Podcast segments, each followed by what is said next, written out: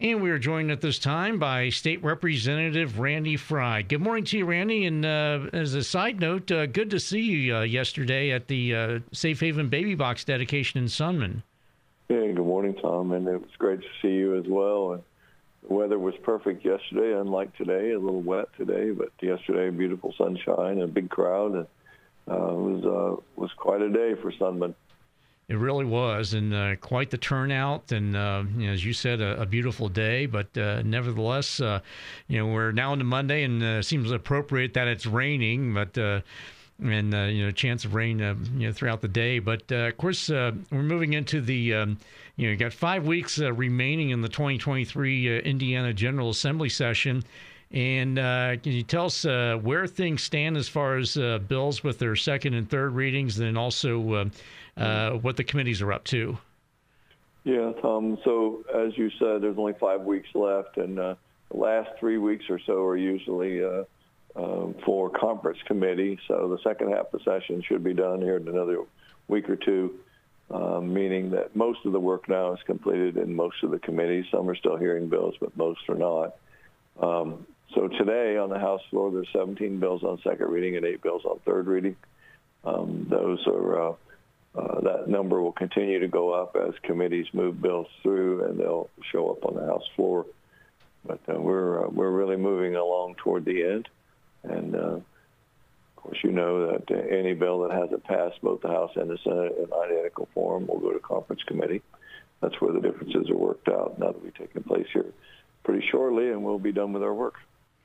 All right, and then uh, looking into uh, some of the bills that uh, the House is considering, uh, House Bill uh, 161. Uh, this regards protection orders. Yeah, Senate Bill 161 is authored by Senator Mike Crider, um, and Senator Crider comes to us from a law enforcement background. And what this bill does is it deals with these personal tracking devices. You know, Tom, you can buy these little, small little GPS devices that are magnetic and can attach it to a car or motorcycle or anything like that. And uh, you can track somebody, even if they don't want to be, even if you don't know them, even if it's, you know, not you're not trying to keep track of your child or where they are, or, or your own vehicle, but uh, you're uh, you're stalking somebody. So this bill adds a, a prohibition against tracking devices uh, to the list of a court may impose when using a protection order. So if you've got a, a personal protection order, uh, as you well know, you can't go around the person. You also now, with this bill passes, won't be able to put a tracking device on someone's car. Increases the penalty or, or uh, any any of their uh, devices, not just their car.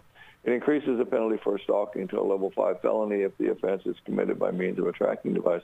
So if someone is stalking somebody, it's going to increase the, the penalty from a six to a five, a level six to a level five felony. Uh, it pr- provides that a person who knowingly or intentionally places a tracking uh, device on an individual's property commits unlawful surveillance. Um, and then it uh, enhances, uh, establishes a sentence enhancement if a person uses a tracking device to commit or facilitate the commission of a crime. So we're trying to trying to catch up with technology. It seems to be uh, what we do a lot of these days is we're trying to see to it that as technology advances, the laws to protect the citizens uh, keep up. And uh, most of the time, we're playing catch up. And in this case, that's probably the way it is. But uh, at least we're recognized, and then we have legislation to go along to try to protect individuals from being uh, unlawfully tracked. And another uh, bill, uh, Randy, that the House is considering is uh, Senate Bill 33, authored by uh, Senator Greg Walker. And uh, this is about uh, deals with the disposal of uh, solar panels and uh, wind power equipment. And that's that's right, Tom. Senator Walker is from uh, in the Columbus area, and uh, again, this is another bill dealing with trying to keep up with technology. So solar power and wind power are fairly new devices, and they're going through their life cycle.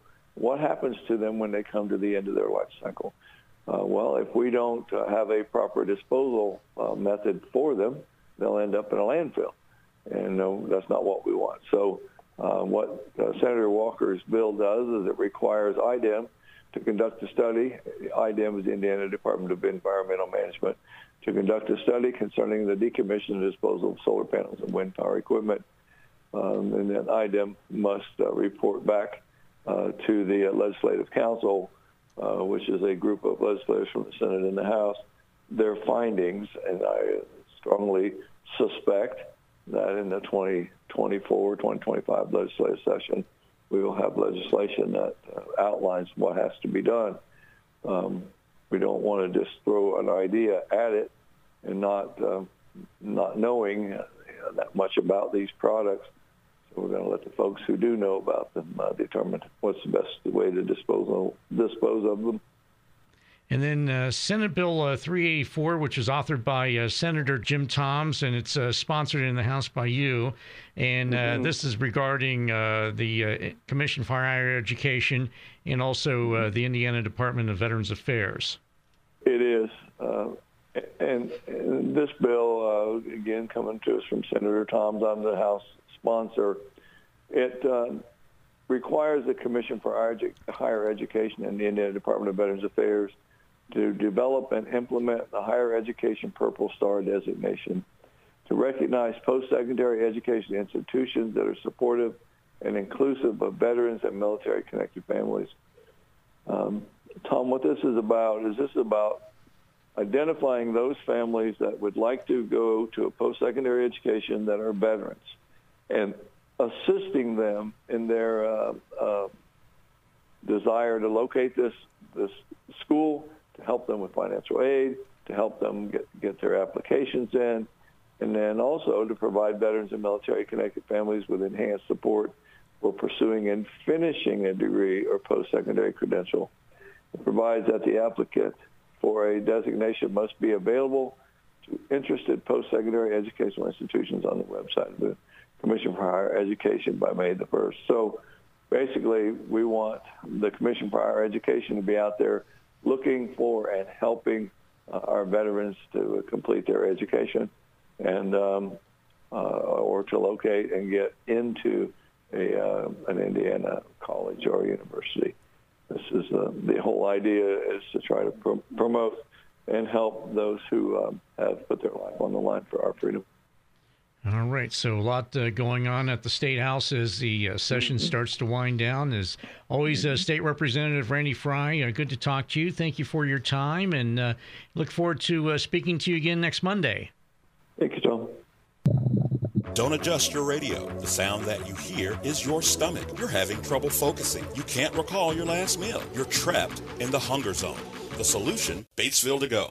Let To Go deliver a hot, fresh meal to your home or office whenever hunger strikes. To Go delivers the best food from local restaurants. Visit us online at togodelivers.com or call us at 812 727 8800. Batesville To Go. Big city convenience, small town taste.